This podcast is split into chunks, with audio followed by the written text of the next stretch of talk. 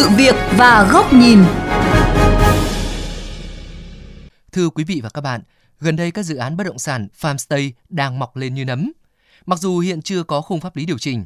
trong khi đó, phần lớn các dự án farmstay có nguồn gốc đất nông nghiệp, lâm nghiệp, thậm chí là đất lấn chiếm. Điều này chứa đựng nhiều rủi ro cho các nhà đầu tư. Giải pháp nào để điều chỉnh hoạt động của loại hình này, tránh các biến tướng tiêu cực ảnh hưởng tới môi trường đầu tư và kinh doanh? Phóng viên Hoàng Hà sẽ đề cập trong chuyên mục Sự việc và góc nhìn ngày hôm nay.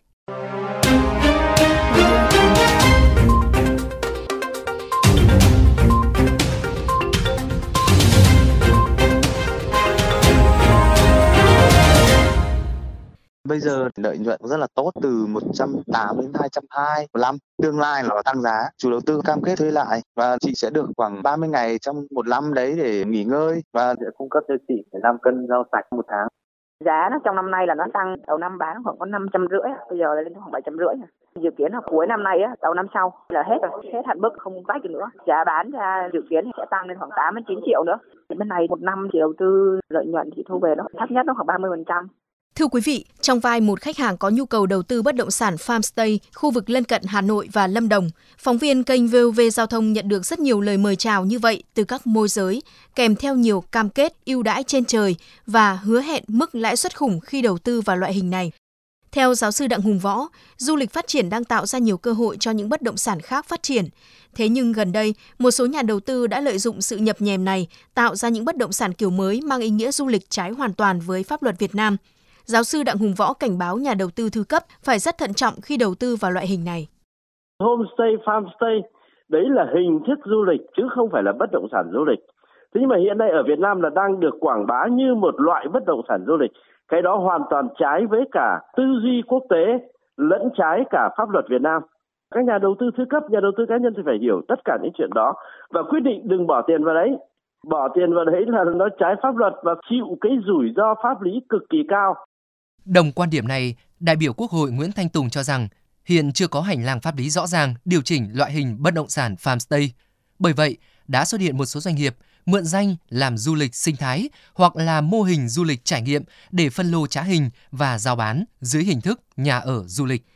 Vừa rồi luật xây dựng cũng có sửa đổi một chút liên quan đến quy định về các cái mô hình nhà ở nghỉ dưỡng như là office house rồi condo theo rõ ràng là cái loại hình du lịch trải nghiệm này ấy, mà lại đảm bảo ngăn chặn những cái chuyện là núp bóng cái mô hình đó để một số doanh nghiệp xây dựng nhà ở phân lô để bán ấy, thì đúng là mình cũng chưa có quy định chi tiết cho cái chỗ này một cách chặt chẽ.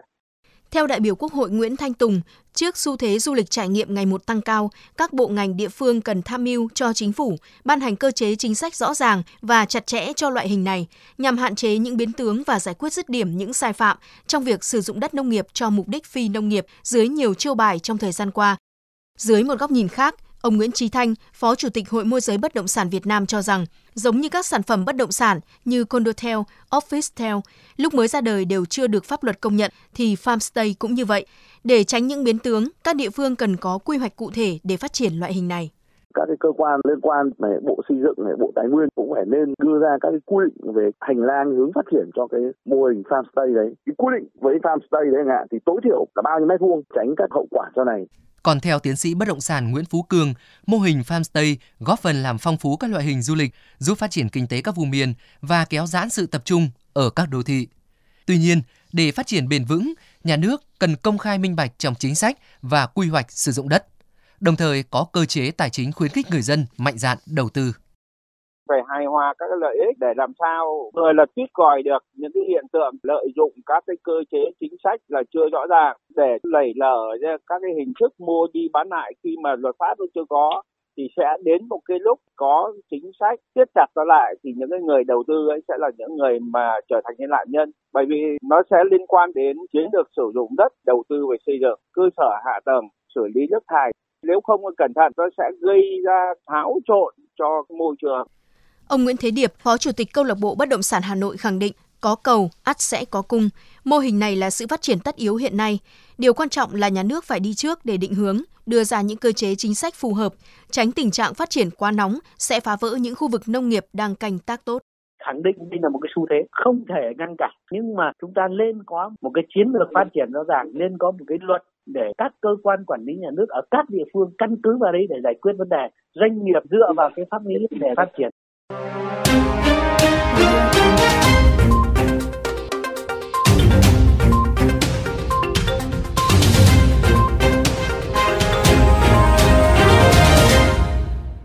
Thưa quý vị và các bạn, sự phát triển nóng các dự án bất động sản farmstay gần đây đang tạo ra những hệ lụy nhất định cho thị trường. Tuy nhiên, dưới góc nhìn của VOV Giao thông, Việt Nam không thể cưỡng lại xu hướng phát triển mà cần sớm ban hành các chính sách, tránh lợi dụng kẽ hở chính sách để trục lợi.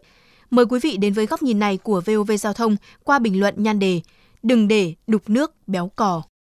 Mô hình bất động sản farmstay được bắt nguồn từ các nước phát triển như Nhật Bản, Mỹ, Italia, nhưng mục đích kinh doanh của họ là trải nghiệm học tập, không phải kinh doanh lưu trú.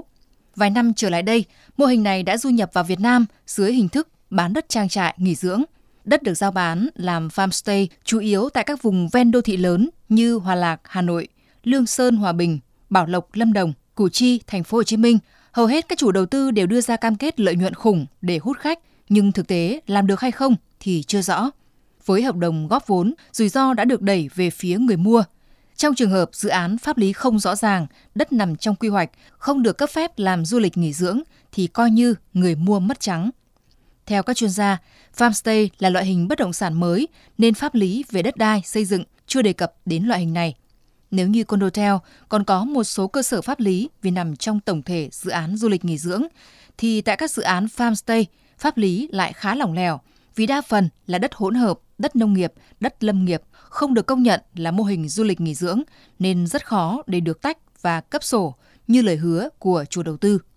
Để hạn chế rủi ro cho nhà đầu tư, trước mắt các địa phương cần thực hiện nghiêm quy định tại Điều 143 và Điều 144 Luật Đất đai chỉ cho phép tách thửa đối với đất ở nông thôn và đất ở đô thị, không cho phép tách thửa đối với các loại đất không phải đất ở.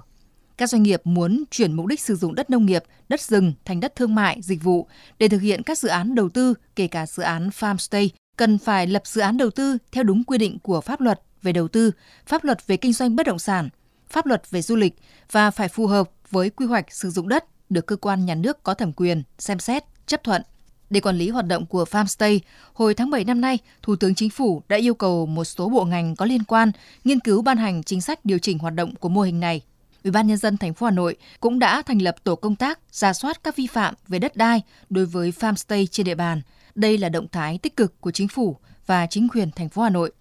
Thế nhưng đến nay, cơ chế chính sách để điều chỉnh hoạt động của mô hình farmstay vẫn chưa được ban hành. Nhiều chủ đầu tư vẫn tiếp tục lợi dụng xu hướng bỏ phố về quê nhằm vào những con mồi thiếu hiểu biết nhưng lại thừa lòng tham để thu lợi. Vì lẽ đó, các bộ ngành địa phương cần siết chặt công tác quản lý đất đai, đặc biệt trong lần sửa luật đất đai tới đây, chính phủ nên xem xét định danh cho loại hình farmstay. Khi có một hành lang pháp lý tốt thì mọi thứ sẽ vận hành trơn tru, hạn chế rủi ro và hài hòa lợi ích của tất cả các chủ thể trên thị trường bất động sản.